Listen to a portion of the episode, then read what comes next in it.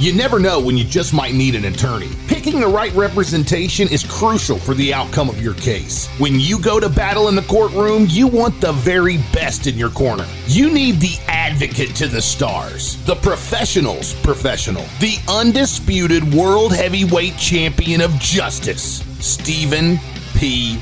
New. If you have been mistreated and abused by a major corporation, if you've been abused by a representative like a doctor at the Veterans Administration Hospital, if you or a member of your family has been the victim of elder abuse in a nursing home, if you have been poisoned by Roundup or by asbestos in your talcum powder, if your entire city's water supply been poisoned by chemicals left underground, or if you've got any other kind of gripe or grievance that you feel needs redress in the legal system, call Stephen P. New, newlawoffice.com, 888-692-8084. He's representing people from professional wrestlers to just the little people out there like you and me that need some champion of justice to defend their rights in a court of law, especially with the American justice system being as fucked up as it is. You need somebody that knows this shit inside and out. And Stephen P. New, if it's one thing he knows inside and out, it is shit. I think you mean a courtroom. A courtroom full of shit. That's what you'll get. Every time you're in a courtroom, you've got a courtroom full of shit. You need a shit shoveler to shovel all the shit out of the way and get you the shit you deserve. And Stephen P. New is the best shit shoveler in the world. He will dig you out of whatever hole of shit you're buried in and he will get you the shit that you deserve so that you can go and tell everybody else that they're the shits. And you'll be the shit. When you seek legal counsel, choose Stephen New and his team. They'll work together to achieve the best results for your case and support you every step of the way. Our clients, why we do what we do, the law office of Stephen. House of Kayfabe. I have to deal with the injustice of being told that there is going to be a 14 man battle royal to find out who's going to be the number one contender for the most prestigious World's Championship in the sport today. The 10 pounds of gold held by the likes of Harley Race, Ric Flair, the American Dream Dusty Rhodes, and the National Treasure and the real World Champion Nick Aldis. So I heard a little scuttlebutt about current champions not being able to compete in this battle royal. So I've had a moment to think about it, and as of now, that tag team title match is off. Do you think you're going to drive a wedge between strictly business? It ain't going to happen. Consider this off, and you'll see them in the battle royal. You're not getting one over on me, Corgan. Strictly business is here to stay.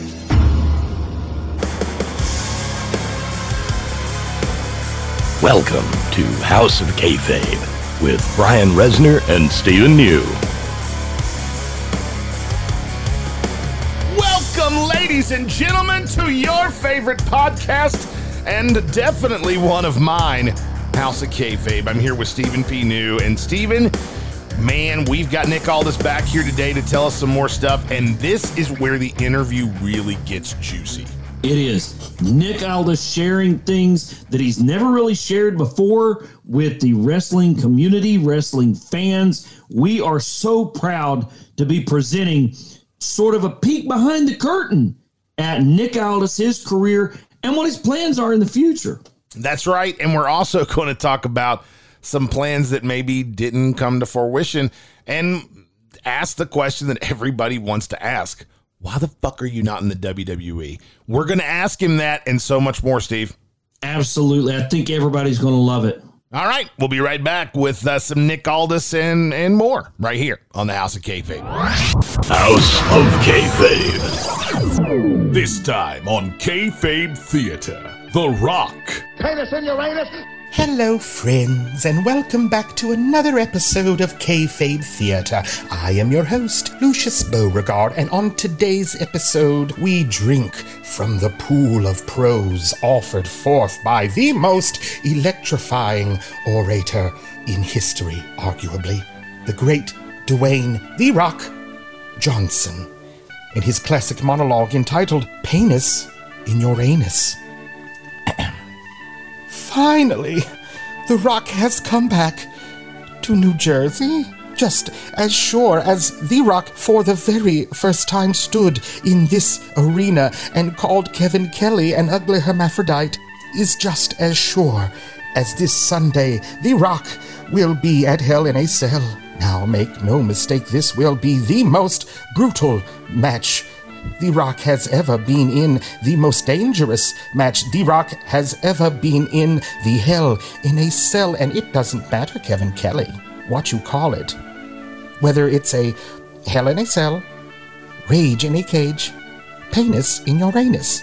The only thing that matters is that The Rock is going in this Sunday night to do exactly what he does best layeth the smacketh down and get back The Rock's WWF title. And the fact of the matter is this is that The Rock knows this Sunday night he has his work cut out for him. The Rock knows he's got five other guys he's got to compete with. And even if The Rock has got to beat Kurt Angle, which means I'm gonna drink a big glass of milk, eat some chocolate chip cookies, and maybe I'll, I'll take three Viagra.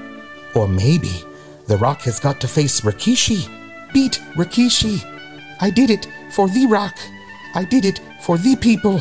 I did it for. Oh, you shut your mouth, you thong wearing fatty. Or maybe The Rock has got to beat The Undertaker, the American badass. Beat him so bad that one more he'll raise up. Rest in peace. Or maybe The Rock has got to beat Triple H himself. Which means, ah, he's got to beat the game, ah. In the middle of the ring, ah. And he has a $2 slut for a wife, ah. Or maybe The Rock has got to beat Stone Cold Steve Austin. Which means I got get my pickup truck, drink some Steve Weisers, listen to some Backstreet Boys. And that's the bottom line, because the great one said so. One more thing. This Sunday at Armageddon, The Rock is gonna do all he can to win the WWF title. If you smell Rock is cooking. And scene. Thank you again for listening. I am your host, Lucius Beauregard, and this has been Kayfabe Theater. And that's the bottom line, because the great one said so.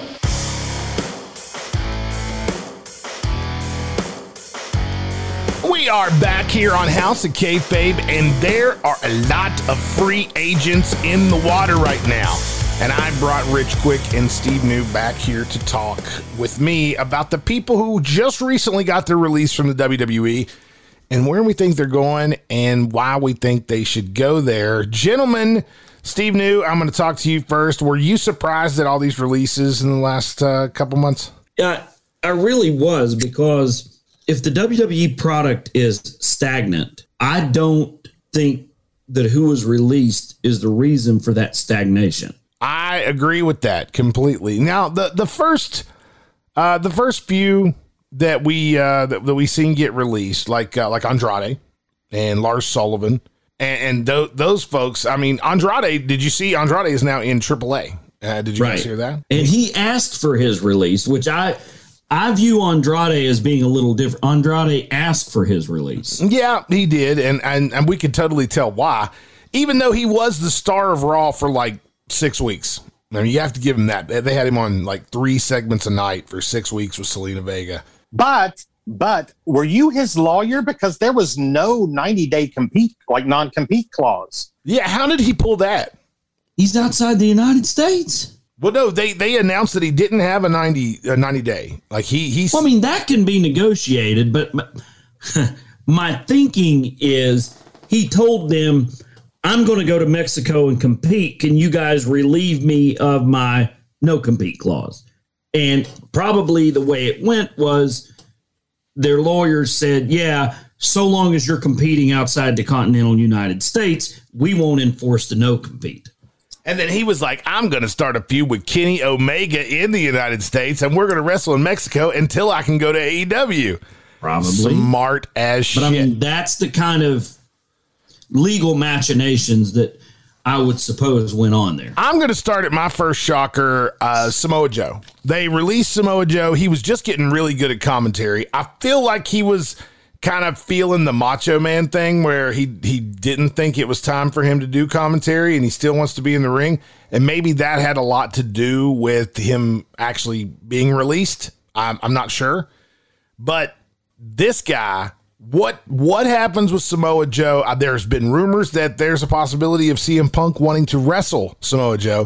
First time I've heard CM Punk wants to wrestle anybody for any reason. So I, I'm kind of excited about that. Maybe it's all bullshit. I try not to get excited about Samoa Joe now, or not Samoa Joe, but CM Punk, because CM Punk constantly disappoints me. But Samoa Joe never has. So my question is, do we see Samoa Joe show up in AEW, or are we going to see him return to Impact? I wouldn't bring him to AEW if I'm Tony Khan. Why? You've already got a bunch of guys long in the tooth, late 40s, early 50s. There's no way if I'm Tony Khan, I bring Samoa Joe in. Rich Quick? Uh, there's a good, I agree with Steve, uh, no to AEW. Yes, he could easily go back to Impact, be a big star there in his career there. But if you really wanted to see him Punk match, I think that the best bet would be Ring of Honor. I think both of them, if you gave, if you had somebody that was willing to put up a healthy enough payday, like a re, like this could be Ring of Honor's WrestleMania one. Either it wins or it loses. Like this is a thing. You bet all your money on the Samoa Joe CM Punk match in Ring of Honor. Okay, so, I think that's where you go. So here's uh, here's two thoughts. One is can Impact afford Joe? Two is can ROH afford Joe and CM Punk? Three is why is Samoa Joe too old to go to AEW when right now both of you would shake your head and agree to AJ Styles going to AEW, but he's 43, Samoa Joe's 42. So AJ's in better, a whole lot better shape than Joe. Well, visually, yes, but no, and not just and, visually. You're well, right. and AJ is going to automatically be positioned as a top guy. Joe will be feuding with Taz.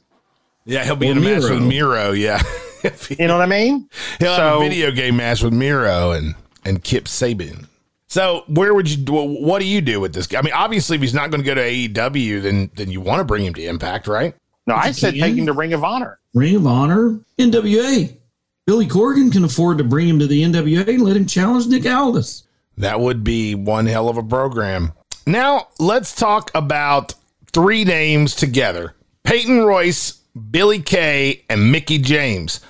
That those three names right there, and, and we'll even add Chelsea Green to that. So so you add Chelsea Green, you got four females who could totally revive and make the well not revive, it never vived to begin with. The the AEW women's division, they they could make that division. Do you agree? Steve? The Iconics could. And I don't know whether AEW, their poor women's division is so tough right now. I don't know that you could bring in a tag team and, d- there aren't enough decent women wrestling in AEW to have a tag team women's division in AEW. Almost don't have a women's division. I think So, you could do um, Peyton Royce and Billie Kay as a manager wrestler combo, like Billie Kay being the manager to Peyton Royce, like her cheerleader. I think that you could do that uh, really well in, Maybe. in AEW. but uh, I see those two as being money. Um, Mickie, I, I, I don't, I don't know why you've got Camille out there with Nick Aldis instead of Mickie in the NWA. Uh, everybody knows they're a husband and wife team. Um, their money. Uh, Chelsea Green don't know where that's going. Yeah, but uh, either way, any of the uh, any of the companies could pick up any of the four of these girls and do something awesome in their women's division. So I, I'm really, I, I really just hope that Peyton Royce gets a job somewhere. That's that's my main my main hope. Well, I would think that Peyton Royce, because she is married to whom? Shawn Spears That's correct. I feel she could probably end up in the in AEW. I hope so. Billie Kay, bless her heart, I don't know where, uh, but she should end up someplace because she is very, very good. You know, Mickie James, as Steve said, of course, with Nick Aldis. That'd be a great Camille and Mickie James match. That'd be good. Uh, obviously, Mickie wins on that one. But, uh, you know, Chelsea Green, maybe go back to Impact. Do your old gimmick. That would be great. People would pop to see that old gimmick.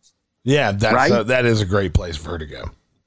Now, this next Yeah. guy, I don't have a great place for him to go, except for on the line working a forklift uh, somewhere in the country, possibly Pittsburgh.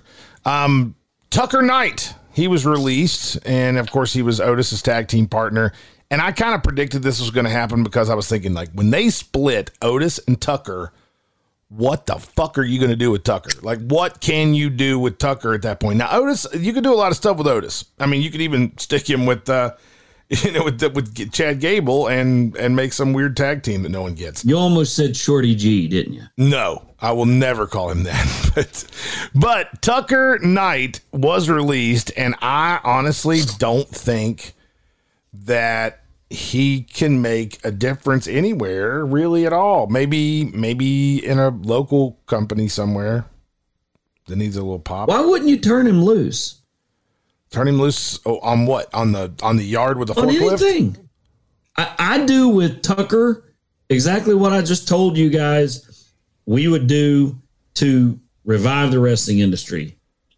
Okay, well, if he I'm the heads of one of those companies, if I'm the heads of one of those companies, I give him eight minutes with a guy that I know can go, give him the mic a few times, and if he makes it, he makes it. If he doesn't, sir, yeah, Steve they're News- in Beckley on August the Yeah. seventh. Call Stephen P. New. Steve- See if you can get on the show. Steve News' plan for reviving professional wrestling would send Tucker Knight directly to the pipe yard with a forklift for sure. So now we'll, let's move to Kalisto. How, how do you know? How do you know Brian Resner? Because you've never seen him unscripted with a microphone. Now, you what- never seen him be told go eight minutes against Cesaro and you're going to put him over. You know what I have done though? I have seen it. I've seen it several times, and you know what Tucker does not have? It. And I know that it, it it's just it it literally the lack of it runs out his fucking ears. Um, and so that's why I, I'm not a Tucker believer. But uh, Kalisto, he's next on our list, and he's always been the generic uh, Rey Mysterio to me. Um, I don't know what you do with this guy. My guess is he goes back and works Mexico. I think that might be the easiest thing for him. I don't know that you can get a character like Kalisto over in another company off of the fame of Kalisto because Kalisto will not be there. So it's not going to be like Kalisto, it's going to be somebody else and, and it's it's double hard to get over, I think as a masked guy who just lost their gimmick. Look, I believe that Cal- or, or whoever he will be now, I should know his name. Derek Jones would know his name, but I think MLW would be a good place for Kalisto. Uh, you know, I mean, he's never going to be a top top guy, but he could be the best luchador on your show. Yep. Yeah, for sure. Definitely. So so Kalisto and he wouldn't even need the Kalisto. I mean, smart marks like us, we'd know it was Kalisto. You know, he could have a new lo- lucha persona. Yeah. Or like, what if Lucha Underground comes back? I've I've heard rumblings of that. That's a possibility. Yeah.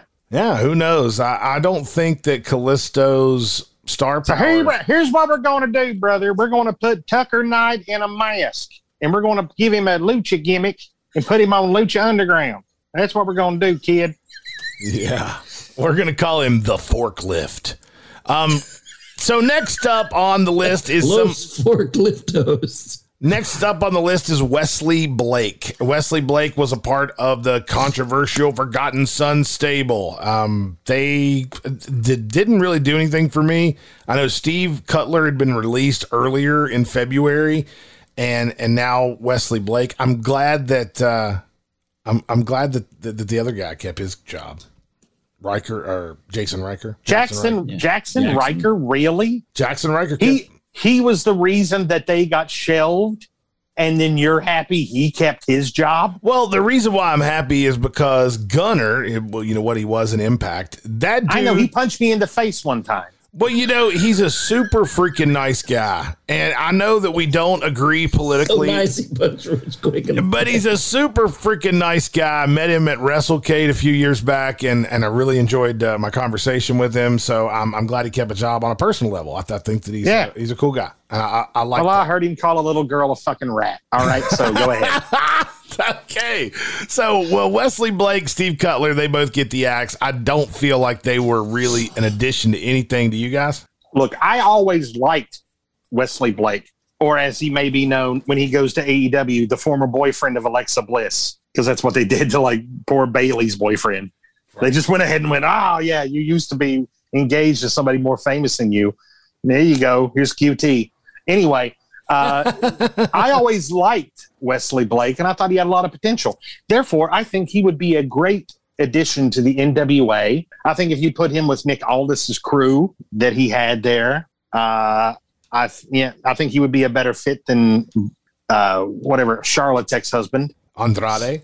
No, ex-husband, Oh. not future Oh, husband. Br- uh, Br- uh, what's his name? Br- um, Brax? yeah, that Br- guy. Brax? Or is that what his name is? No, not no. Oh, see, that's we've we've said it all right there. Wesley Blake would be a better fit than um, Bram. Bram. There he goes. There it is. Bram. Yes. We took the scenic route there, baby, but we got there. okay, so the last one on our list of people who got released really disappointed me for a few different reasons. But Bo Dallas, and I am one to say I still believe. I have always believed, and I still think that Bo Dallas's heel run in NXT was absolutely brilliant. And if they would have done that on the main roster, he would be in the main event right now, and he would be a, a major star, probably a bigger star than his brother. Another reason why this upset me was because I had heard the rumors of possibly him being worked into the Bray Wyatt thing, and I liked the idea of that. But now he is released. So, uh, and before I ask you guys what you think about this and where you think he should go, the way I think this should go is I really hope that this is a lie. And they put this out here to say Bo Dallas is released for storyline purposes to bring him into this Bray Wyatt thing so that we'll never expect him. That's what I would like to see happen. That is not what I think is happening. So don't think that I think that that's happening, but that would be wonderful if it was in fact happening. And I guess technically it could. But what do you think the future holds for Bo Dallas? Start with you, Steve P. New. I see you. You put him under a mask and call him something stupid in another company. Like I've seen it suggested on the internet. The friend. I think you put him in a stupid mask of some kind and just start letting him plow all over all, all over your all your talent. So you do a Well- parody of Bray Wyatt, Yeah, the friend. yeah. Interesting. Or or well, someone here is not a believer, apparently. Apparently, because there's no way I'd do that to Bo. And I feel like no, I, I'm I'm kind of being facetious. I mean, he's wrestling royalty. he is. You know? he is. At, some point, and you guys know I love factions. AEW is wearing me out with factions right now. Phew. Goodness gracious. Are you telling me that the the Hennig kid and get Bo Dallas whatever his real name is, whether it's Windham or Rotunda, what it, whatever it is, it's something Rotunda, and something like with the Von Erichs? Are you telling me that that's not an awesome faction in MLW to take on, you know, the, the Mexican factions and the a contra unit and this that? That's a kick ass bunch of Southern rednecks right there. Yeah, and it's it's a really I mean it's a legacy group. You know, it's a it's a it- absolutely. It's a. Le- I'm going to tell Court Bauer I want to manage that group. Uh, the Von Erich boys, uh, Curt Hennig's boy, and uh, Bo Dallas. well. Next time you're talking to Court Bauer, Under Legacy. What is the name of your group? Legacy? World Class Inc. World Class Inc. Okay. Yep. I thought it was something. All right. But yes, you'll be wonderful as an on air talent managing those gentlemen. Well, you- wonderful. next time Wonderful. you're talking to Court Bauer, I think that you should bring up the fact that his first world heavyweight champion, Shane Douglas, is totally available for bookings. We'll, we'll do. Yeah, thank you. I, I appreciate that because I really would love to see Shane Douglas come back to MLW for in some type of role, even if it was just for a one-off or you know if, if it was a, for a more permanent role. He would be a great commissioner. He would be a great manager. They're, they're going to be in Philly July 10th. I think Shane needs to go up there. That's a perfect opportunity. I Yep. think that it would be uh, it would be great for all involved, and I'm really excited about MLW. But we have talked about all these released people and where they should go, and we will be back right here on the House of Kayfabe. House of Kayfabe. Hey there, everybody. This is Stephen P. New from the House of Kayfabe. And I just want to tell you that uh, in addition to being a co host on House of Kayfabe, I am, in fact, a lawyer licensed to practice law in the state of West Virginia and other states by special permission. My law office is at newtaylorlaw.com. We handle all types of personal injury matters, discrimination, wrongful death cases, and do certain cases outside of the state of West Virginia and the Commonwealth of Kentucky, uh, just based upon uh, selectivity and what that case may be. I have cases right now in probably nine to 10 different states. We get admitted what's called pro hac vice by special permission to practice in other states. So if you or a loved one have need of a lawyer, give us a shout at 304 250 6017 or at www.newtaylorlaw.com.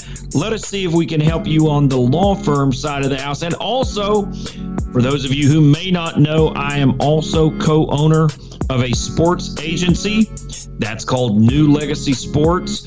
And we just recently opened a professional wrestling wing of that. We have done great work on behalf of such super superstars as Midnight Express and Jim Cornette, Shane Douglas, Taskmaster Kevin Sullivan, Joey Mercury, Kelly Klein, Sonny, the Rock and Roll Express, and the Heat Seekers, among others. Uh, that wing of our sports agency just keeps growing.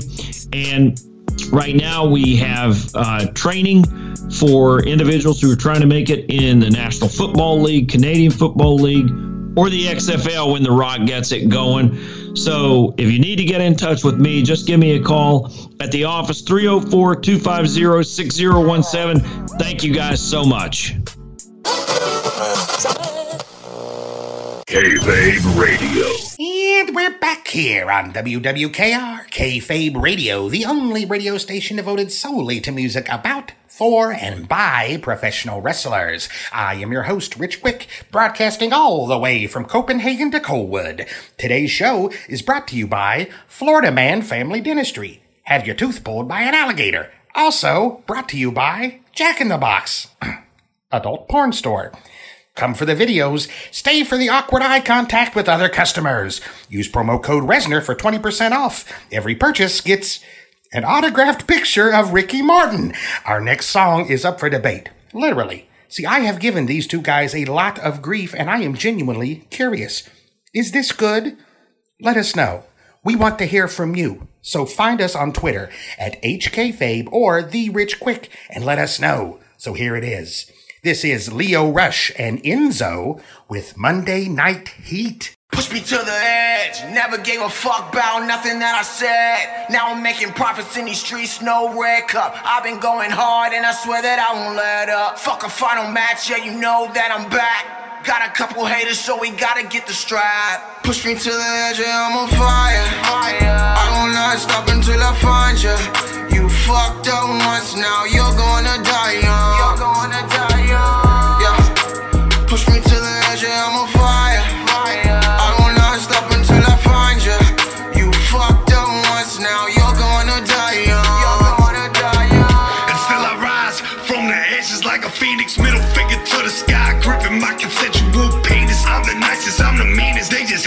don't mean it. Blur the line, now you can't read in between it. They call me a head turner, bread or an icicle Ted Turner. You in my house, coming with a burner. This the reason why your ratings down. Got a couple haters now. I invented NXT, and I'm a certified G.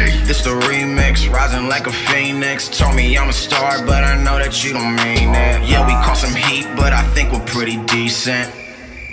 Yeah, I think we're pretty decent. I am not alone, I got Enzo in the back. We some real ones, certified, that's facts. I am fed up, but I'm trying to relax. Had to get a bow with my foot up on the dash. String me like a puppet, all that shit is in the pretense. Used to hold me down, now I party every weekend. Did what I could, but you had to find a reason. M O T H, don't try to pretend. Out for revenge, forming an allegiance. Had to level up, can you hear me now? Better than you ever was, I move loud. Put that on my life, man, I promise you don't measure up. Me and Enzo, about to blow this whole world up. Push me to the edge, I'm on fire. I will not stop until I find you.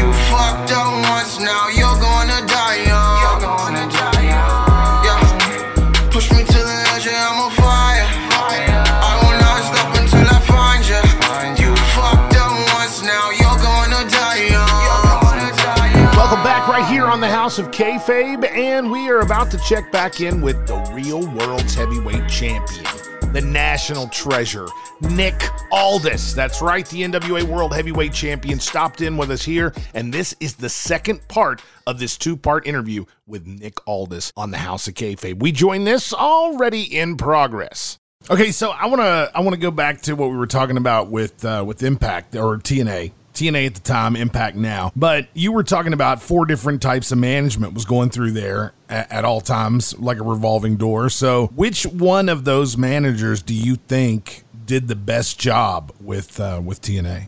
That's that's hard to say because I. I, I don't, I, you know, you, th- those guys were all, I'm talking about people who are predominantly in charge of creative. Right. That's what I'm talking about too. On television.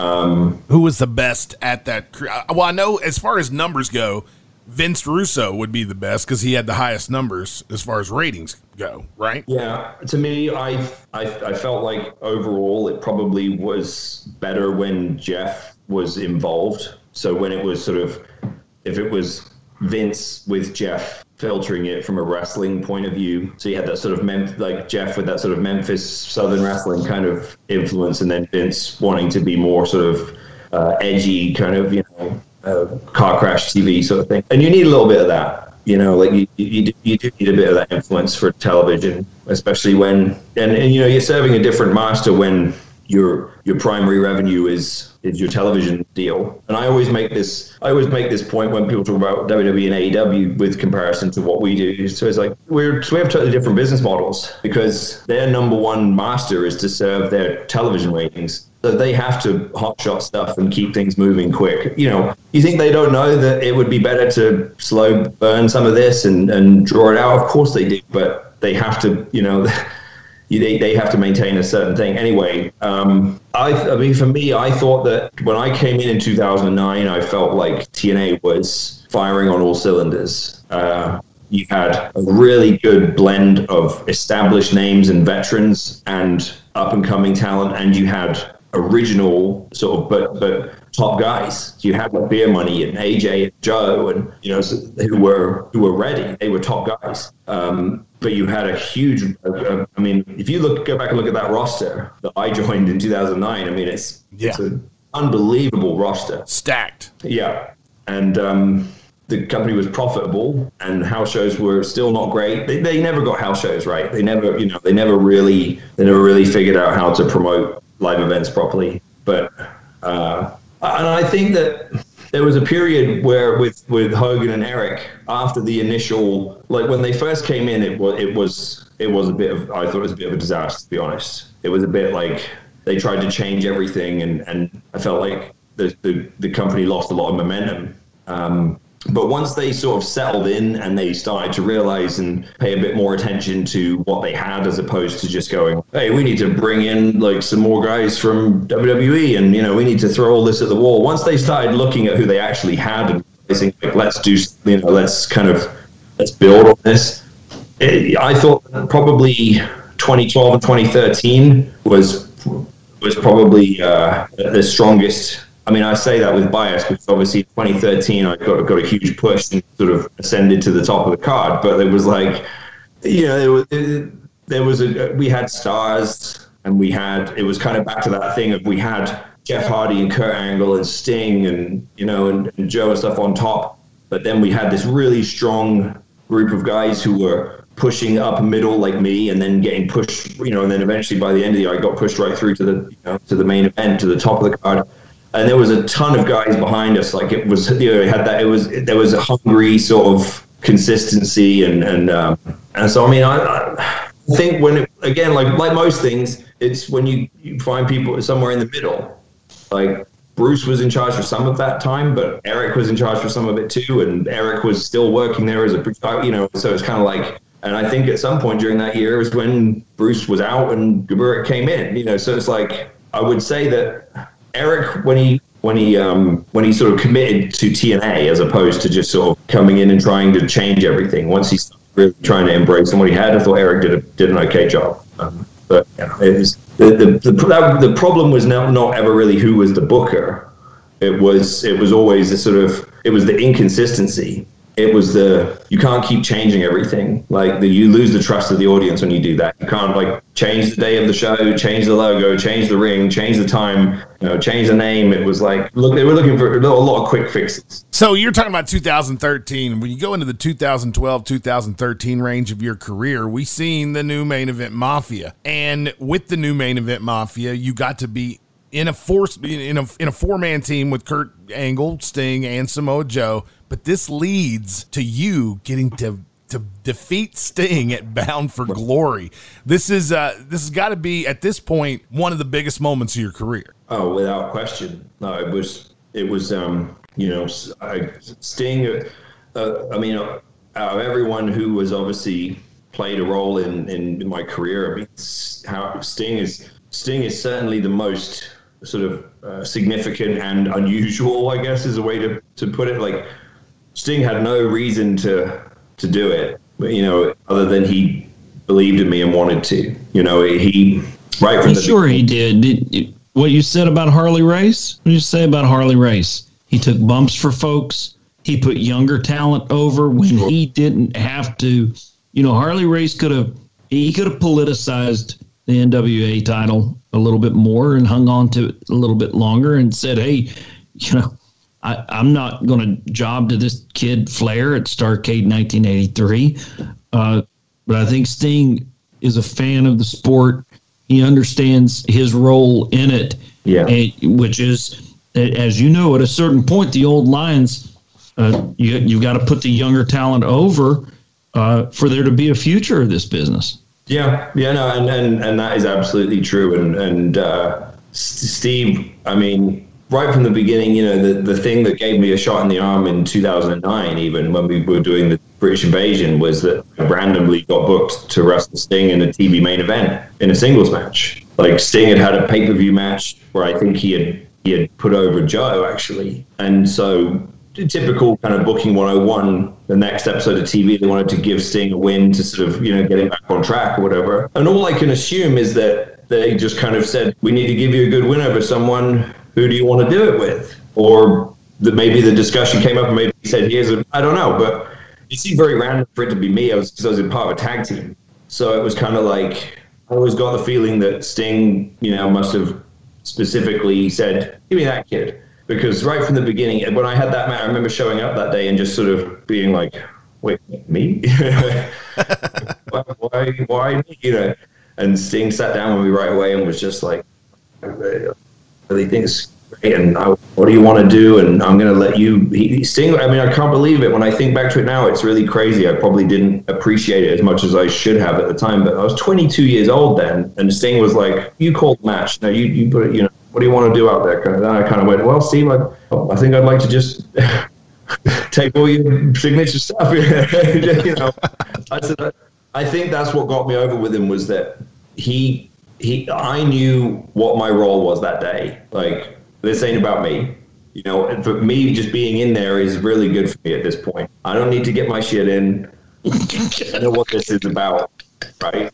So I go out there and I'm just like I just completely play to all his strengths. I take the big hip lock out of the corner, the drop kick, you know, the, the, uh, you know, obviously the, the, scorpion at the end, and you know, I'm just like I'm feeding him just like Flair would have done, very sort of traditionally, like very sort of like just when you think he's finished bumping, I'll take one more bump, you know, and, and like, and I, you know, had a very simple match, but like came out of the you know, tapped to the Scorpion right in the middle, place place popped, and you know everyone went home happy. And I came back, and Cornette was there, and that was the first time. Like Cornette was the agent actually, and Jimmy he was not particularly interested in me at that point in time. And that was the first time where Jimmy had been like, God damn, you know, like that was great, you know, like, uh, you know, so I think with a lot of those, then with a lot of the older guys, I think they started to sort of, that kind of earned me some kudos with them because that was the first day Nash really took a liking to me too. You know, Nash came up to say, hey, I saw you match with Steve, good shit, you know, like, you ever need anything, you can talk to me. And, you know, it just kind of built me up that way. So I think that kind of carried on from that. Like, you know, I earned some, I earned some respect with Kurt, Sting, Kev, and, and obviously Joe and stuff like that. So I think I always thought that that whole thing was really a kind of a cumulative effect of all those things, and I'd put my time in and grafted, you know. All right, so when we're talking about uh, this this time period, it, it's not very far after this. In November of 2013 is when we see the TNA World Heavyweight Championship get vacated. We've got the tournament going on, and you go all the way through. Ended up beating Jeff Hardy at the end to win the TNA World Heavyweight Championship, and now this is your first world title. This is this is got to be another moment. Like not very long after you beat Sting, now you're the world champion. You're you're on cloud nine here. You've got to be. Yes and no. Um, by that point, I'd already started to understand and experience a lot of the the the rougher side of it with, with the politics and and the sort of shark infested waters. You know, uh, like I feel like other the other top guys in the company were probably privy to their plan to sort of go all the way with me before I was. Because with certain guys in the dressing room, it was like guys who had always been very helpful to me and, and you know, I always been one of the boys and you know, didn't like I stood up for myself, but it wasn't like I, I was, you know, I never thought of myself as as I knew I knew my place, especially in the pecking order in the dressing room and stuff. Uh, and it was suddenly I found myself just some of these guys who had always uh, I'd always sort of looked up to were suddenly like their, their whole demeanor changed with me, and suddenly there was like there would be heat for this or some sort of issue with that, or there'd be kind of staring the pot about something, and and I just remember thinking, oh, I see, I, I know what time it is, like because now I'm now I'm it, it was fine when I was here, but now I'm here now, now it's a problem. Your heroes became your peers at that point. Well, the rivals in their mind, not not not in my mind, but I think in some of their mind, they says, you know everything was fine until until uh, until they thought I was sort of in line to sort of quote unquote take their spot, you know. Right. And uh, so suddenly there was, you know, and, and I just um, and I was young. I was, I did, you know, still immature. I was 26. Like I was just like so I didn't know how to handle a lot of that. So I was just sort of, you know, was probably more emotional than I needed to be and became a bit defiant, a bit sort of uh, reactive. And um, so even by the time, like, take the Sting match, for example, I was like, me and Sting both wanted to just do the very, you know, Sting, first of all, clearly with the way that that angle was set up, it was kind of a pass the torch kind of angle. And then we get to the pay per view that day and they go, oh, you know, Sting over. So I'm like, okay. And Sting, and Sting was just like, what? No, no, no, no. Like, why would you do, you know, Sting was the one who was like, no, we're not doing, no, we're changing that. Like, I'm tapping out in the middle to the clover leaf. Like, and that, that's what we've built this thing up to do. Like, don't, don't, you know, don't back out now. Um, so there was just a lot of that, you know, and TNA were sort of known for that. They would, they were, they would get guys all the way to the, to the edge and then wouldn't pull the trigger.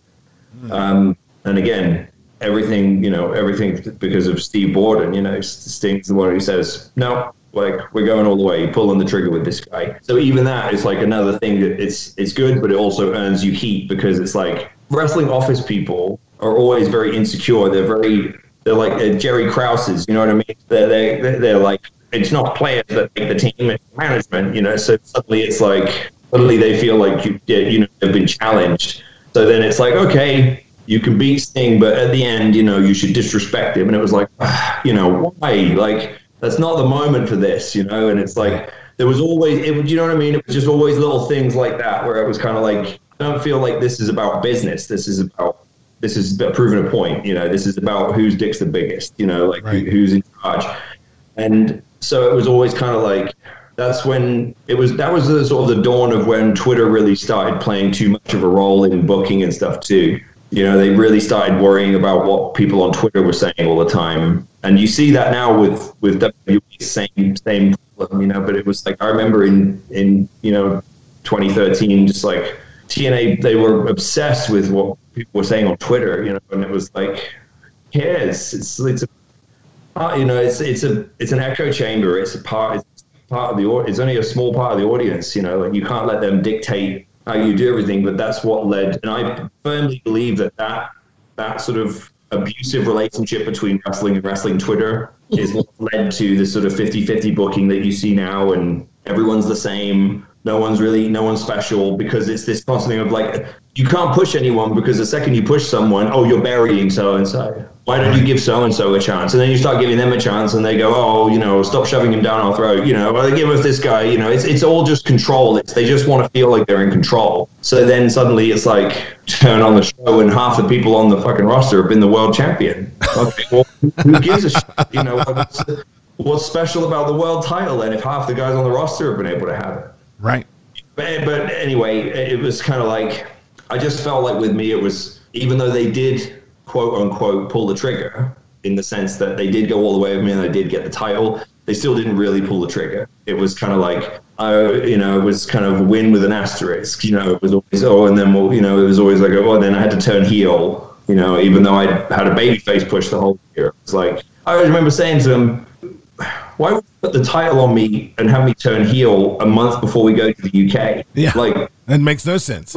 I could have won the title in the UK and it could have been huge. Like I said, shit, I still could. I could have turned. I could have won the title on the first night in the UK and then turned heel on the second night. So you would, could have got the biggest babyface reaction and the biggest heel reaction. Yeah. But of course, there were wrestlers at that time who were also in the booking meetings. So of course, they don't want that you know. So no, no, no. I think he should win the title in Orlando. You know, you know. Of course you. Well, of course you do. You know, of course you want that to happen. Yeah. You, know, you don't want me to get the biggest reaction on the, you know, in the company's history. Like, of course you don't want that. And I'm not saying it would have been me. It would have just been the occasion. You know what I mean? Yeah. But like, if I it just made sense. If I'd won, I could have won the title in Manchester and then turned heel in London and joined forces with Dixie, and it would have been huge heat. It would have been massive. Yeah. But it's again, it's like no, no, no, we won't do that. So I'm, I'm I'm really gathering that you had a sour taste for TNA, even though you were the world champion, even though you're getting pushed, you've got a sour taste for it. So that kind of brings up my next question: is how does the the transformation from TNA to Global Force Wrestling come about? Because um, obviously you were you were sick of TNA. Well, well, they were sick of me too. I'm sure. you know, we were sick of each other. And then it was like, well, first of all, the big thing that happened with TNA was they lost a Spike TV deal. So they lost a huge part of their revenue. So I knew, and so did a lot of people, knew that when our contracts came up, there was no way they were going to match the money that they had done before. So I'm probably the first guy in history, I don't know, maybe not, but probably the first guy in TNA history to be the world champion and be saying to my buddies, like behind the scenes, like, I'm not, when my contract's up, I'm out of here. you know? Yeah, it's something you don't always hear. I already knew. I was just like, there's the one thing I will say, like, even though my title run with TNA was was was a disaster, like, I was glad to be far away from it all when all of that shit went down with with Spike and then Destination America and stuff because I didn't get any of that stink on it. And you know, at least then no one could be like, "Oh, look what happened when you were the champ." Because I can look back at the numbers when I was world champion, and I pulled the numbers up. I pulled the house show attendances up. So it was kind of like, all right, cool, man, good luck. Um, so you know, but um, yeah, it was really just I knew that they weren't going to pay me what they had been paying me, and at this point, I had done everything I could do. I'd been the world champion, and you know, most of the guys that I really wanted to work with were gone by then. Like you know, AJ gone. Uh, I think Jeff was still there, Jeff Hardy. I'd got to work with Jeff some, but you know, Joe was leaving, and you know, I was like, like Sting had gone and stuff like that. So I was, sort of starting to go. I want to move forward, you know, make progress in my career because still, I was still only 27 or 28 or whatever. So it was sort of like, okay, am I going to just am I just going to accept that this is as, is as high as I can go, or am I going to, you know, take a leap of faith? And that's kind of how I decided to move on. So how did uh, you know Global Force Wrestling had this huge push behind it, it had all this hype, and it was just a flash in the pan. Why why do you think that was? Uh, I think it's probably probably a combination of uh, lack of funding and Jeff's own, you know, personal issues that he was dealing with at that time. You know, I think obviously now people are aware that he had some alcohol issues and you know went to rehab and stuff like that. And I think that, that you know that he was kind of in the he was in the midst of that, um, which I didn't realize at the beginning, but became more aware of as, uh, you know as we got into it. And look, I I owe Jeff another. He's another guy that I owe a great deal to because after after I'd sort of settled in at TNA and they kind of I wasn't the shiny new toy anymore. You know, I could have just fallen by the wayside like a lot of guys did you know, that they would push for a little while and then give up on, and they just sat around doing nothing. And Jeff was one of the guys who was like, mm, "This kid, there's more. There's more to this kid than that," you know. And he was the one who like took me to India to sort of headline on, you know, the, the Ka King shows and told me flat out like, "I want to give you a chance to be a top guy so that you can kind of get some experience, you know, carrying a show kind of thing and, and then we're going to come back and we're going to show these motherfuckers like that you you know that you can do it you know jeff was a real coach for me he's real so like i when he's when he came to me he knew i was he knew i was finishing up he had been well aware of like how i had been sort of given the run around at tna i mean you know i don't want to name names but a lot of guys at tna who were really well respected veterans not just wrestlers but respected veterans of the business like in different areas of the company would come to me and say, I can't believe how they're fucking treating you. You know what I mean? Like, I can't believe that they're wasting you like this. I can't believe that this, like, I can't believe that they're doing you dirty like this. You know, like, I, I wish, you know, talking like even upper, upper management, you know, it would be, would be like, I can't believe that this is how you're being treated. And like, you know, I'm so sorry about, anyway. So Jeff was very privy to how things were going. So he was kind of like, you know, Jeff, he's a wheeler dealer. You know, he, he was like, buddy, you know, what, we finish up here, like let's talk and let's go. You know, let's let's do something. So, and look, it, it was a flash in the pan, and it's a shame because I felt like it had had real potential there for a minute. But you know, uh, there's a lot of those in the wrestling business. Trust me. Yeah. So after this crashes and burns, GFW's no more. You you go back to England for a little bit, and then you end up in the NWA. So I didn't go back to England. You didn't go back to England to the Fight Factory and have a well, match against Kip I mean, I went and did independent shows and stuff. Yeah, but I mean, I was. Well, that was the first time you'd been back in England, like wrestling for independence in a long time, right? Um, I guess. I mean, uh, I ran some. Jeff and I promoted UK Global Force shows. They were Oh. probably the, they were the, probably the most well attended shows that, that we had actually because we one was in my hometown. And we sold that place out and we did some you know we did some pretty, we did a show in London that was really good and stuff like that. But Well, now come on, champ. I got to call you on that BS. You said you grew up in a town of a thousand people. That's like my no. I, I did yeah I did I did a, I You know, did a show it's my like when my dad told my brother, "Hey, son, your girlfriend slept Hey, with hey, I every guy in town," and he I said it's did- not a very big town, Dad. I did a show in my hometown and we did a show in London and we did a show in a few other places. I'm just, I'm just, yeah, no, it, but um, uh, he, he- I was truly, I was sort of like, I was seeing the way the business was shaking out and, and changing, and I wasn't really sure where I was going to fit because everything seemed to be kind of going towards this, you know, like we were talking about before, this sort of very high spot, choreographed kind of, you know,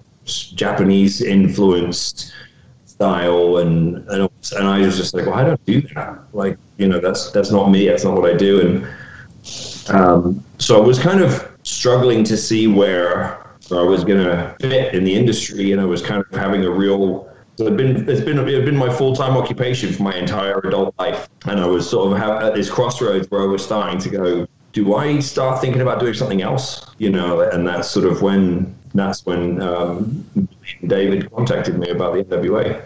So what's it like working with Billy Corgan? Billy is he he has so much love for the wrestling business um, as a fan, but he has a genuine sort of desire to succeed in it as a as an entrepreneur. which is a kind of a, a cool combination because there's very little that doing with the NWA. Like, sure, we all have like there's a little bit of vanity in all of it. You know, whenever you do any of this stuff, like everyone wants this. You know, some of it is like when I wrestled Ricky Morton on that episode of Power. That was for me. You know, right. Like, I didn't I didn't care if nobody saw it. You know what I mean? it's kind of like actors and they sort of go when you know when I do movies, I do one for them and one for me. It was a bit like that. But overall, Billy has a desire to succeed in the wrestling business, um, and if he, if, you know, I would never have got on board with him if I didn't feel that right from the beginning. Talking to him, you know, uh, he called me. And, well, first of all, I had talked to Dave Lagana, and he had sort of just asked me flat out, like, why aren't you at WWE and what's going on with you? Like, you're you, you're at your peak. Like, why aren't you doing anything? And I pretty much just said to him, I, I feel like I I spent my whole life learning how to be this great ballroom dancer, and now everybody's breakdancing. You know, like no one wants to see it. Meaning, like I had sort of really dedicated my sort of study and my ten thousand hours to storytelling and you know believable kind of dramatic athletic wrestling, pro wrestling. Like, and then sort of I turn around and everybody's doing running knees and spinny elbows and you know springboard who's it and what's it. And I sort of go, oh, I don't do any of that. Like, um, and that's and, and I just I didn't have any passion for that. And when I was sort of explaining this, Dave kind of said, well, here's kind of what Billy's thinking for the NWA and blah, blah, blah. And I basically laid out what I, you know, saw or for how the, how to stand out the business and what I thought we could do with the NWA. And right away, Billy called me back and was just like, you and I are on the same page. You know, I think Billy's exact words were, uh, I, I, I think wrestling should be a variety show, but I'm kind of sick and tired of seeing guys who look like my next door neighbor do gymnastics with each other. and I said, great, I'm picking up what you're putting down. You know what I mean? And uh, that's where we that's where we hit it off. And I had, I had, I'm a big boxing fan, so I had been um, really harping on this point that wrestling is there's too much volume, uh, there's too much uh, quantity and not enough quality when it comes to the presentation of one match, you know, of importance. And I really emphasize that point of like, look, when you look at boxing, you know, like you sit there and HBO, who would the, to me the gold standard of sports presentation, they'll dedicate an entire hour, you know, just to telling you about the story of how you know how we got to this one fight. By the time you got through that, like you can't miss it. You don't like you you have to see how this plays out. You want to see this fight. And I said, like, where is that? Where is that in wrestling? That's how I used to feel when I would get up at, at you know one o'clock in the morning to watch pay per views UK time because I had to see it live. I was like, I can't miss this. You know, I, I need to see how this plays out. You know, right. can Stone Cold do it? You know, or like whatever. it was like I have to see it. You know, and that's the again, those sort of the melding of those philosophies was how the 10 pounds of gold series was. Okay, so I've kept you here for a very long time, and I really appreciate all the time that you've given us this evening. But I've got two more questions, and I'm going to smash them into one sentence and see if we can uh, we can get an answer here because I think that everybody kind of thinks this, but I'm not sure if anyone asks you this, but I might be wrong. Maybe everyone asks you this. You're married to Mickie James. Mickie James is a WWE superstar and you are uh, you are an NWA superstar. So the, the the question is how how does that relationship work with with you both working in different companies and how is that like? And also with her being so close with the WWE, how the fuck have you never been to the WWE? Like you have had to have gotten offers. Did you turn them down or what? Please explain this to me to finish this interview. well, first first off, I'll do the easy part. We obviously when we first got together, we were both in TNA, and there are there are conveniences to that and inconveniences to it. So obviously, from a, a personal sort of logistics standpoint, yes, you can travel together. You know, you could. And you, you don't you, you're not missing each other as much because obviously you're spending a lot of time together. Um, but the inconvenience of that is it you know it does make you a little bit vulnerable from the sort of political side and does sort of you know can create other um, you know issues right and like we you know we resisted for a long time doing create any creative together. Like I remember Russo wanted to do something right away, and we were just like, no. And then Bruce wanted to do something as well. And both times, I I was the one who kind of put my foot down and said, like, want to do that because she at that point she was so much more established than me that I need to establish myself, and I can't I, I can't just sort of become known as that guy. So. Um, you know, so it, so there, there, are pitfalls, you know. But, but as of now, with with, with her being uh, working for, for, for WWE and, and, me doing I'm doing, this is from a on a professional, personal balance standpoint. This is the healthiest we've ever been because she loves what we're doing. Like, and by the way, so do a lot of the writers and stuff at WWE because they'll talk to her about it. They'll go, "Oh my god, yeah." Like, of power is so great. But it's also because she can see how how passionate I am about it, and she knows she knows I genuinely wouldn't leave this to do anything else right now. Like I'm I'm all in, you know what I mean? And uh, so there isn't that sort of there isn't any kind of resentment or any sort of oh, Betty wishes he was at WWE, you know, like uh, she knows that deep down she knows I'm genuinely like where I want to be. Um, and I think it's healthy because it's like you need, you know, you need a bit, a bit of separation, right? Like, you know, and, at this point, it would be strange, for, you know, because if I was to go there, for example, despite having established relationships with a lot of people who are now working there, and in terms of my own relationship with the company, I would be brand new, you know, so I would have to sort of start at the very bottom in terms of sort of uh, you know, the dressing room and, and, and that's, and I'm not saying that's a problem, but it's just, it's different, you know, because Mickie obviously is so well respected and so well known there and she's a Hall of Famer. She's going to, you know, she's going to the Hall of Fame one day. Right. It's like, you know, there's a lot, there's, you talk about a whole minefield of potential bullshit, you know, to deal with. like, you know, if, if, if I get treated unfairly, oh, they're messing with her. Or if, you know, if I get treated too well, like, oh, you know, he's being given special treatment. You know, it's like you, you, you can't win, right? Um, as as your other question about why you haven't been there at all, uh, look, it's a sixty-four thousand dollar question. Like, if I knew hundred percent, like what the answer was, I would say I just don't. I've had conversations with them over the years, um, going back as far as I think it was 2011 or 2012. Whenever Ty Bailey was the was the uh, talent scout or talent relations, whatever, because Ty Bailey was really, really wanted to get me. Um, but then, you know, the, I talked to him again when after Terry Taylor got there, and it was a maybe, then a no, then a maybe. You know, it's, it's like all changes, and, and obviously now I think you know I think that most people are aware that Bruce is obviously not my biggest fan, apparently. So it's kind of like, all right, all I can do is do my best to change your mind. But again, like I said, I have no desire to go anywhere. Now I'm fully invested in what I'm doing with the NWA. And uh, knowing what I know, I wish I could share, but I cannot yet, um, we're, even though we've been very inactive, it doesn't mean we haven't been doing anything. we are on the cusp of being in so much a better position than we were even before COVID.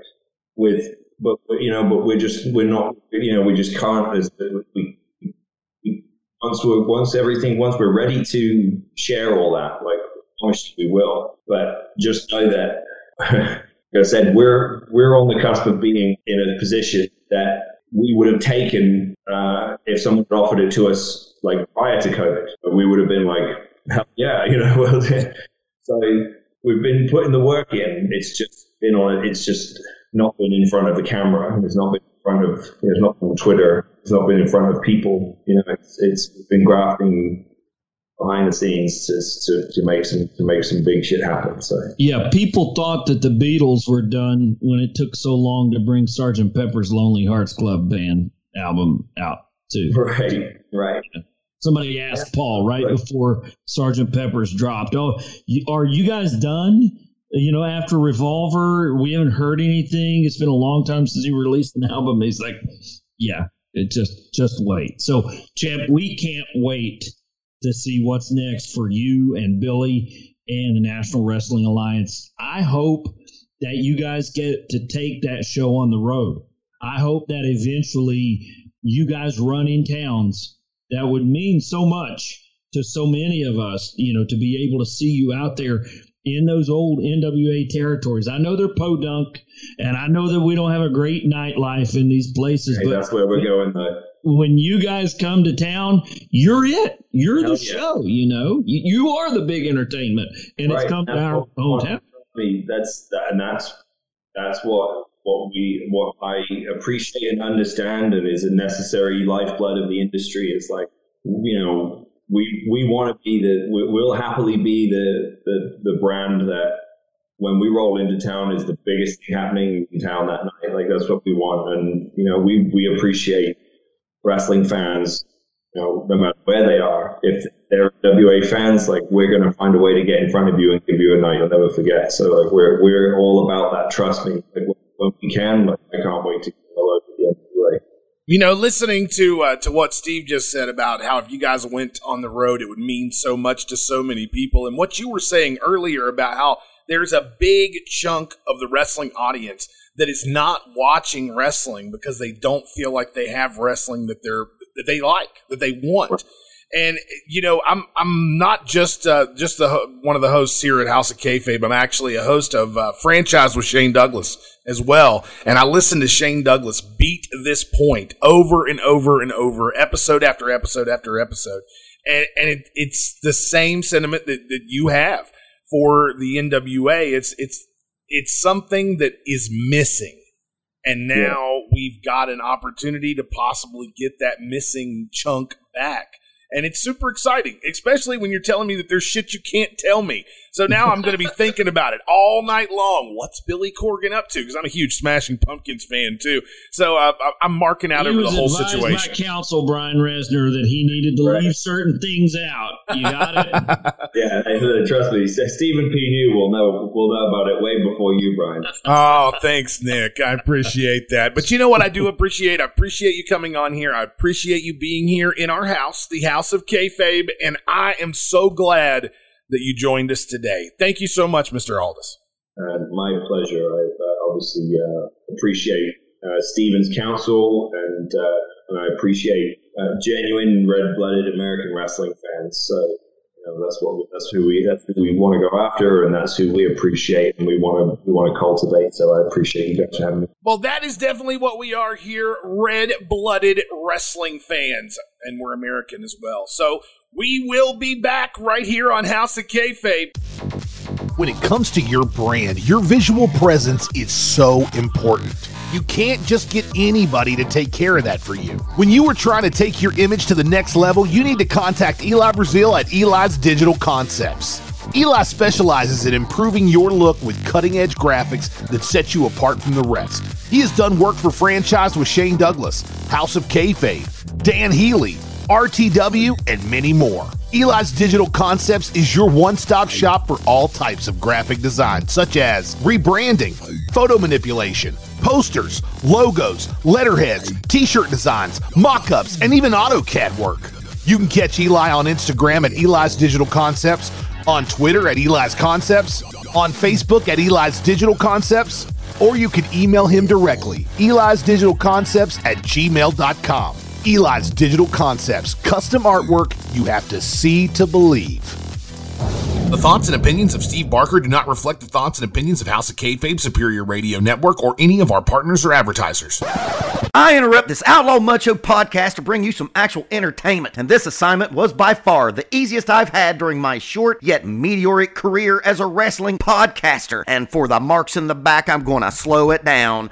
Tony, Khan, shut, the, fuck, up. Does anyone remember in the halcyon days of the beginning of this promotion when they claimed they would have a sports based presentation and a promise from the money mark that he'd never be an on screen character? Oh, it was so long ago. Uh, two years to be exact. That's how long it took for your stupid ego to tell you that you needed to enrich our wrestling enjoyment with your coked out allegedly rantings of false tough talk by a man who probably grew up with three maids and two nannies. And to be clear, this isn't a burial of the filthy rich because your dad's story is an inspirational one and proof that this country can be a great country, but you, Tony Khan, are everything that's wrong with rich kids being born on third base thinking they hit a triple. And that very attitude has led you to believe that you now need to cut promos.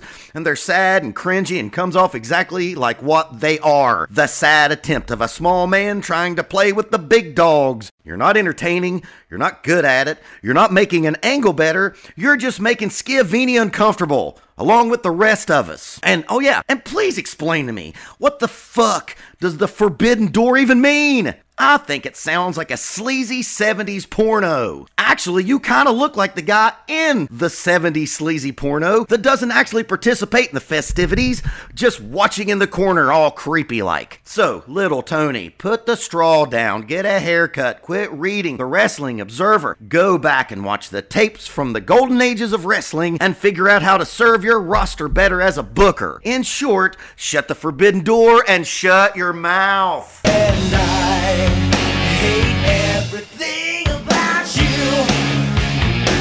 Everything about you.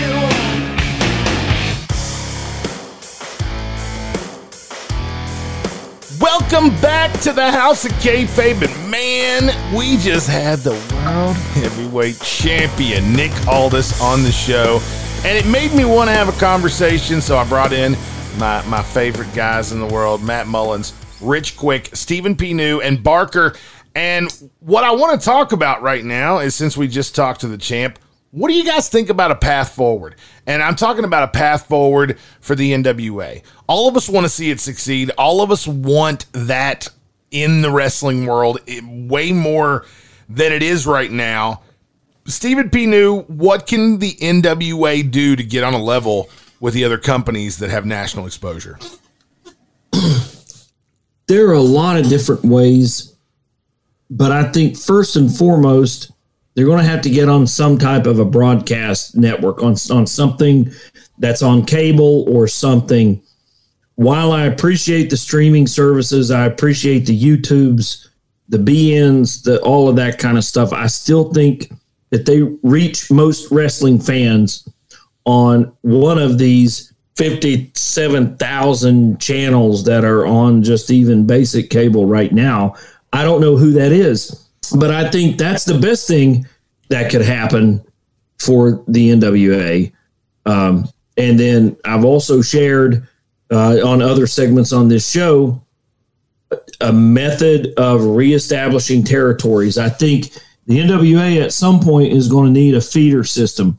I don't know if they're just plucking folks off of the indies right now to round out shows, but if they had some type of a something uh, of a of a regional basis, uh, and their world champion wouldn't have to wrestle the way that Flair did in the '80s at you know eight 60 minute matches a, a week. But if there was some way where you could get Aldis around to those different territories, and then you've got some type of a regional champion there, and some type of uh, either a baby face or a heel, depending on whatever all this is, feuding in that territory, I think I think that would help the NWA, and, and you wouldn't even necessarily need national television at that point. You could even have something regional to that territory um, network, a- and it would work. That, that's why I've never understood why Ring of Honor isn't more successful when a freaking media company with a gazillion outlets owns Ring of Honor and they can't seem to get it over. Rich Quick, what is your path forward for the NWA if uh, if they're going to compete on a national level with the WWE, AEW, and, and even Impact and MLW? Uh, well, the short answer to that is they're not going to compete with WWE or AEW or, or really even Impact at this moment. I agree with with Stephen P. New uh, on the fact of I like the idea of territories, and they don't have to have a lot. And like you said, like th- there could be like one like in the southeast and one in Texas. Get on the local TV, have your national champion be the Texas guy. Put it on Jax Dane, for example. He he lives in Texas. He he can do the shows out there. Then once in a while, Nick Aldis can come out there, Jax Dane came out here. That would be fine. Uh, I'm thinking more short term um, for NWA moving forward out of the pandemic. And it's that I would honestly go back to where they were at before they stopped because I really enjoyed NWA because they had this really underground underground feel where all they were like they had really really great people. Like Eli Drake gone. Absolute Ricky Starks he's a superstar. He's gone. So they can get good people.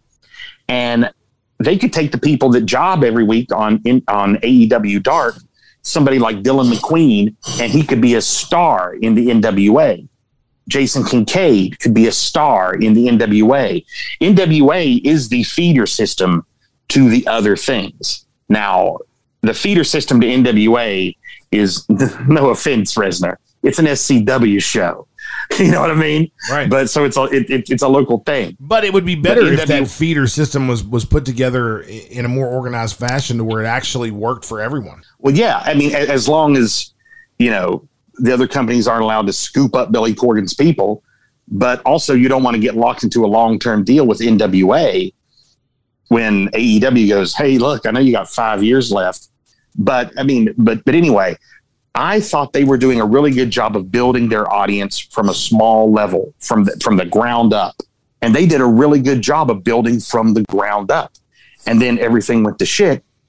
They couldn't record. NWA Power was gone, and so it kind of got put on hold. But I believe that people would jump back on board once everything is ready to get going, and they can still get good people and build new stars. Because I think that's where the NWA is right now, is building future stars that will go on like Ricky Starks and give somebody like it, it's become kind of like Ring of Honor where like oh guys would go to Ring of Honor and then work out a little bit and then they get brought up to someplace else. Well, Eli Drake should have been a superstar, but he was the NWA. Next thing you know, L.A. Knight. Ugh. You know, that aside, but uh, but I think they could just keep what they're doing. They don't. They don't. I- don't think Billy Corgan has any aspirations to rival Vince McMahon or Tony Khan. He just wants to put on. He's like the good version of Tony Khan. He doesn't have He as is. much money, but he's like, I'm going to put on wrestling that I like, and if you like it, cool. Uh, Right. If you don't, it's I'm not out that much. Yeah, you know. So he just loves wrestling. Yeah. Matt Mullins. So keep doing what you're doing. Matt Mullins, what is your path forward for the NWA to get it on, on some type of level to where it matters? You mean what's causing all this? What's It's Nick Aldis causing all this? uh, uh, so I'm gonna do a little dream dream booking scenario. Uh, because NWA Power has that look of that classic NWA 70s programming.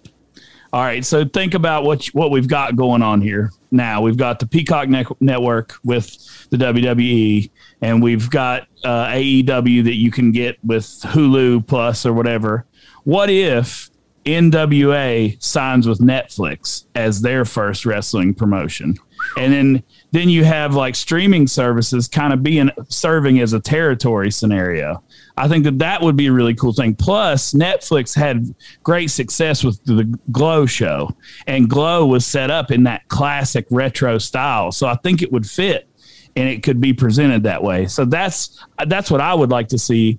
Like I think that they need more exposure, and and Stephen P was right with a some kind of uh, television deal. But I think that Netflix would work very well. I, I would agree with You, that. you could 100%. combine that Netflix for your national show that that's got your world champion on it, your United States champion, and things like that. And then if you've got those regions, th- those territories, like we were talking about, like a Mid Atlantic region and a Florida region and a Georgia and a Midwestern region and and that kind of thing, man, uh, let those guys get their local television, you know, and hey, you need to work that. That's part of. Remember, said you come up with a million bucks or half a million bucks or a quarter of a million bucks, whatever, and the NWA is going to hold it. Well, part of that also includes your ability to to uh, get some type of a television deal where you could even on your Netflix show Matt, uh, you could take kind of a best of those regional televisions. Absolutely. Yeah, yeah, yeah. And and and you could have a you could have a main show on Netflix, one one or two hour main show on Netflix. You could also do another one hour of a dare I say it, all American wrestling. You know, this is NWA All American, and this is the best from our territories last week. Yeah, that's uh, that that's uh, true. Very very true. Uh, Mr. Barker, what uh, what is your path forward for the NWA? Where do you think this is going, or where do you think this could go? Where's the potential? Ah, Man, I, I'm going to fall somewhere in between the rest of these cats. Stephen P. New, we're territory cats. I just think that that territory thing is never going to be possible again. It's just we there's just it not enough. dream of mine, It's a. I, I think it's a pipe dream because I just don't think that there's enough customers. There's not enough market for it. Right, the territories existed before the internet and before uh, everything that you can do in the world, right? Even musicians are seeing a downturn because back in the 80s, you couldn't just sit at the house and fucking uh, go through YouTube for four hours. You had to go find entertainment, right? So, unfortunately, that's not a thing I think it happened. What I think it happened that would be close to what you're talking about is them having working relationships with the indies right? So, you know, we always talk about ASW as our indie, right? So, like, if NWA could be like, we're going to give you t- a talent every time you have a show, and you know, ASW even before the pandemic wasn't doing. How many shows would you say ASW was doing a year? Six or seven, right? So you know, all Every your six couple- or seven, every couple months. You know, uh, you know, every third show will give you Nick Aldis, right? So that would kind of be your territory, right? You go find, you know, the good indie in Florida. You know, y'all were talking about the other day. There's a thousand, right? Find those indies that that are not mud shows and then get a relationship with them and that would kind of give you your territory feel what what rich is talking about is exactly right there's no possible way for NWA to get even close to AEW, right? That's just not going to happen. And here's the thing that fucked them, in my estimation, is before the pandemic, they were getting fantastic YouTube engagement. They had millions of views, and that's not an easy thing to do. And then they, whatever happened, and they deleted their YouTube. And man, perception is reality. Before you went on to YouTube, and I wish I would have known their numbers. You could get on Social Blade and find out, but they had tens of thousands, maybe even a hundred thousand subs. And if you go to their about page, it would be like they have 10, 12, 15 million views. Well, when people look at that, they say, oh, this is something. This is something that's going on here. Other people are watching it. That's how YouTube works. Matt Mullins, that Netflix thing, that's a genius idea. But I just don't think that anything that looks that, ah, what's a good word for it? That looks that vintage. Vintage, right? You know, that rustic maybe is ever going to make it on Netflix. Unfortunately, I think the best thing that NWA can hope for is first pray to God that Nick Aldis never leaves. Because if he leaves, I think the whole thing falls apart, in my opinion. I think the best they can go for, and, and check it out, fellas, a southern version of Pro Wrestling Guerrilla. You know, this thing that is like an underground, you either know it or you don't, and they get a rabid fucking fan base, and it has to be from YouTube. You know, that's that. That you really did a great segue into this next part that I want to talk about, which is the roster. You talk about Nick Aldis. You say Nick Aldis leaves, the whole thing falls apart. Well, let's let's look into this a little bit. And I know we always talk about AEW having this giant roster they don't use, and WWE having this giant roster they don't use. This is kind of like the opposite. This is a very small roster. And I believe, looking at this roster, that you are 100% right. Nick Aldis is the cream of the crop here by any means. I can't even see anybody who could even take this belt off of him. Aaron Stevens, no, which I love him. Uh, Aaron Stevens is great. Um, Chris Adonis, which is uh, Chris Masters, of course. You got Crimson. Remember. You got Fred Rosser. Uh, I'm not sure who Fred Rosser is. Who's that? Not familiar. Darren with- Young. Darren Young. Oh, that's Darren Young. Okay, so Darren Young. Hey, you big dummy. You got Oh, sorry, Homicide. Fred Sanford. You got Homicide, which I've always been a fan of Homicide, but he's got to be, you know, he's got to be my age. Yeah, he's got to be at least you know at least forty five years old. I, I'm guessing. Jax Dane. You got Jordan Clearwater. You've got um, J.R. Kratos. You got Kratos. Marshe Rockett. You got Matt Cross. You got Matthew Mims. Mike Parrow. Odinson. Sal Rinauro. Slice Boogie. Are there question marks at the end of these names? Tim Storm. Uh, no question mark passed away a few months ago. oh, rest in peace. Tim Storm, the Pope, Tom Latnier, uh, Latmere, uh, Trevor Murdoch. Latimer. Yeah, Latimer. Tre- I like Trevor Murdoch. I think he's I think he's awesome. Trevor Murdoch and Tyrus. Damn, man, that is a thin roster, And whoa, whoa, whoa! I, I was wrong. Homicide's not forty-five. He is forty-four for um, my age. Few more months. So, um, that's not really the kind of roster that uh, that you can be on a level. So maybe you guys are right. Maybe maybe this. Uh, and I'm not sure if that's the kind of roster that'll get you on Netflix, even though Netflix will give anybody a fucking show. I was going to say I, I'm not sure if I agree with Steve uh, or with Mr. Barker that uh, there is a uh, no chance in hell that they could be on Netflix because Jesus Christ, they give anybody a fucking Netflix show.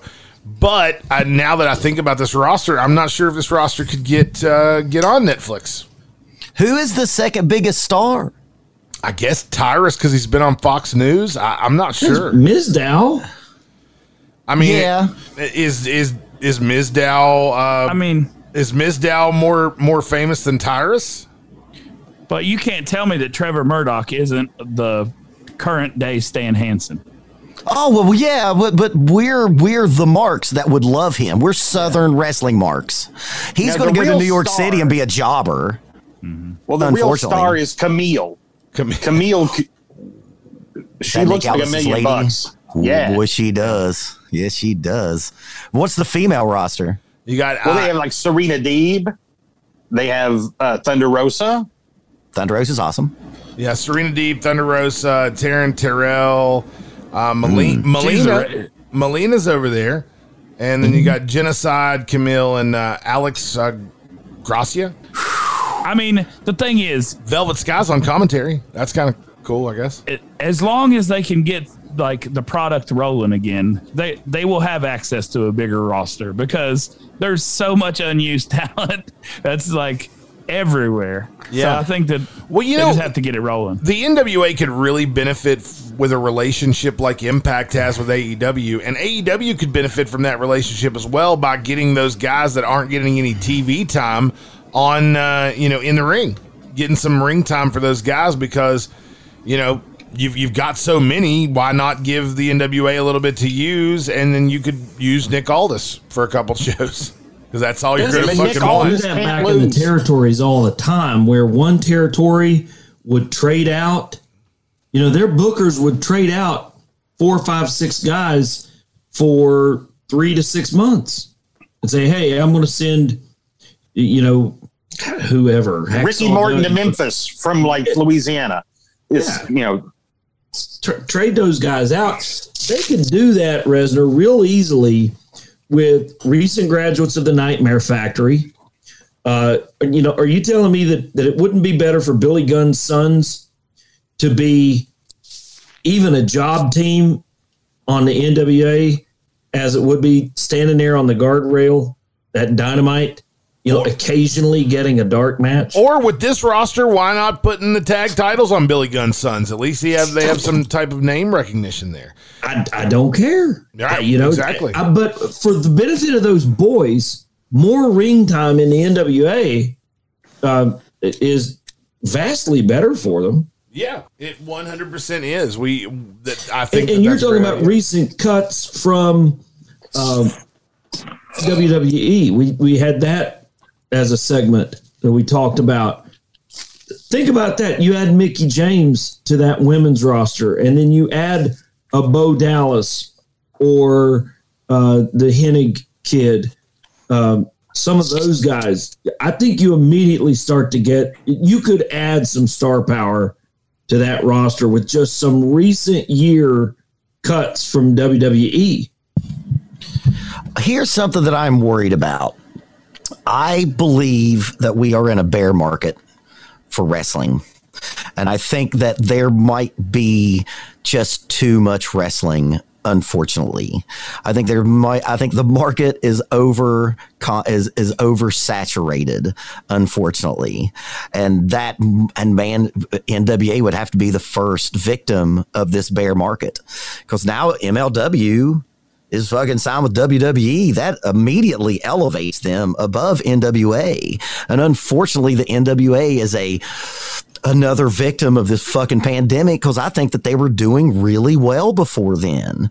I can remember because I really watched it hard when, of course, Jim Cornette was the uh, announcer. They were getting 150,000, 200,000 views. That's significant for a thing that's coming from nothing to something. And I'm just, man, I'm afraid this bear market is going to be man, and it sucks because we have him on the show today, and we all love him. We fucking love Nick Aldis, and it's a bummer that I just don't know if there's enough fans to support all this wrestling. What do you think, Resner? I think that there there could be. Uh, and and there there could be enough fans to to support all this. I know I want to support all this, um, and I'm you know I'm a fan just like everybody else. I think the issue is the saturation of wrestling is shitty storyline wrestling and that and so if we had something uh, that I mean, the NW, we all agreed that the NWA is probably the best story storyline and setup for all of us, and we're all marks. So I think that I don't know. I don't. I don't think that it's ne- necessarily saturated with good wrestling. Well, what we would really need uh, is for in, for like the WWE to get red fucking hot like the Attitude Era, and then there would be some trickle down. Yeah. Because during the Attitude Era, man, yeah, there was goddamn indies running fucking everywhere. And anybody could run a show anywhere and just do well. Everybody was doing well at that time. So this so. really comes down to somebody at the top getting super hot, and it would help these smaller organizations. That is true, and we hope for a path forward for the NWA. That is what we want here at the House of Kayfabe, and we will be. I have right. an idea. Oh, you've got an idea. I, You've got an idea I before have an we. Idea. Okay. Yeah, yeah. what's your What's your idea? It's idea? very quick. All right, here we go. So the NWA, Nick Aldis, former relationship with TNA Impact, and they and Nick Aldis pulls a Shane Douglas, and he goes in and he fights Kenny Omega.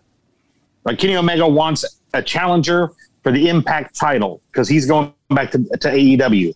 Out comes Nick Aldis. Nick Aldis beats his ass. He holds up the Impact title. He holds up the NWA title and he throws down the Impact title and holds up the NWA title and walks out of the building.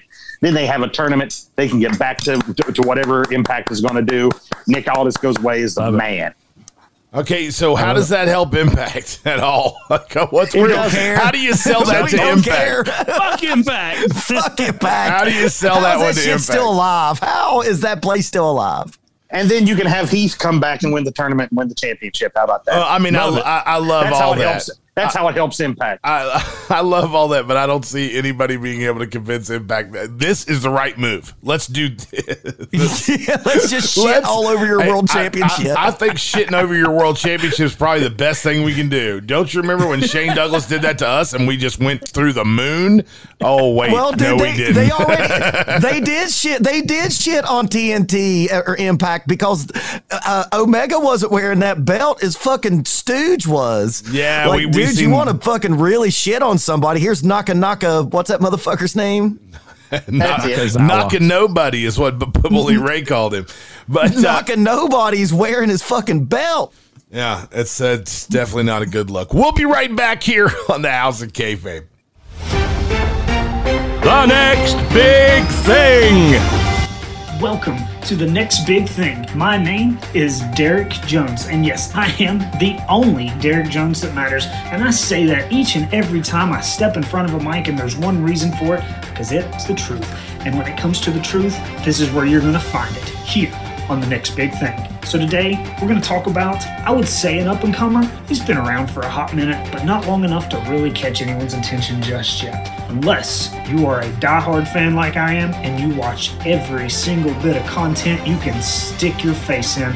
So here is the real next big thing. I've cut a lot of these and I'll probably cut a lot more, but I'm telling you today, if you made me pick one up and coming star from any promotion, from any independent scene, from anywhere in the world, this man, he would lead my ship. If I developed my own wrestling promotion today, this would be my moneymaker. This would be the guy that I would put at the helm to drive us through each and every wall that people would put in front of us. And by God, I'm telling you, when I say drive through a wall, this man could probably run through a literal wall. He is a six foot two, 285 pound Samoan from the Anoa'i family. And yes, I am talking about the one, the only Jacob Fatu. So, Jacob Fatu, he's a third generation superstar in the making. So, third generation puts him in line in that same family with Jimmy and Jey Uso. And man, they're doing pretty well for themselves. He is the son of Tonga Kid, and I think deep in my soul that given the right opportunity, he would truly be the biggest star to ever come out of that family, bigger than The Rock, bigger than Rikishi, bigger than all of them, if you give him the right opportunity. And man, he's making the best of his opportunities right now in MLW. He made his debut in MLW in 2019. Prior to that, he was running up and down, busting his butt, paying his dues on the indies jumped into MLW. He's there. He's there for such a short period of time. Such a short period of time, and they see the star power in him. In 2019, July, he defeats Tom Lawlor to become the MLW World Champion. That puts him at over 650 days as the world champion, and I could be wrong on this, but that's probably the longest reigning world champion, active world champion in MLW right now. So when he arrived on the scene in MLW, they put him in a nice little group called Contra Unit. It's a fantastic heel faction with Simon Gotch, Josef Samael, Mads Kruger, Daivari, and Jacob Fatu, the Samoan werewolf. He has such an intimidating presence about him, it's ridiculous. I'm telling you guys, he is going to be the biggest thing to come out of professional wrestling once given the opportunity. I'm saying it right now. Joseph Fatu is the next big thing in professional wrestling, and it doesn't matter if he breaks out this year or five or ten years from now, whenever that MLW contract ends. Fact of the matter is, Fatu is destined to succeed. It is extremely rare for a wrestler to be the complete package the look, the physique, the abilities, the promos, and even just his general personality and makes it for an all-in-one package. And I'm, I'm just i'm mind blown every time that i watch this guy in ring. Completely mind blown he is determined and destined to succeed whether it be with mlw wwe aew or anybody else that wants to put him on the marquee. He is money as he walks through the curtain. Money is to be made. And that is what makes the difference between an everyday average guy and the next big thing. Can they make money? This guy right here, I'm telling you, he's going to be a big money player for a big money company. More championships will come to him over the next five to ten years. The Samoan Werewolf will continue to build his name so that when he does move on from MLW, the next promotion will know exactly how hot of a commodity they have. And for his opponent's sake, it's best to hope he doesn't catch him on a full moon because he is the Samoan Werewolf, Jacob Fatu. And I I am Derek Jones. This has been the next big thing. You can catch me on Twitter at djoneshill and right here in the House of Kayfabe. This ain't no business transaction.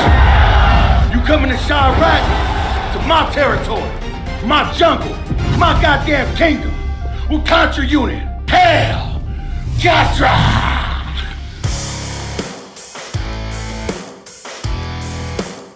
Wow, Steve, we just did our second World Championship podcast, House of Kayfabe with Nick Aldis, part two, and we've come to a close.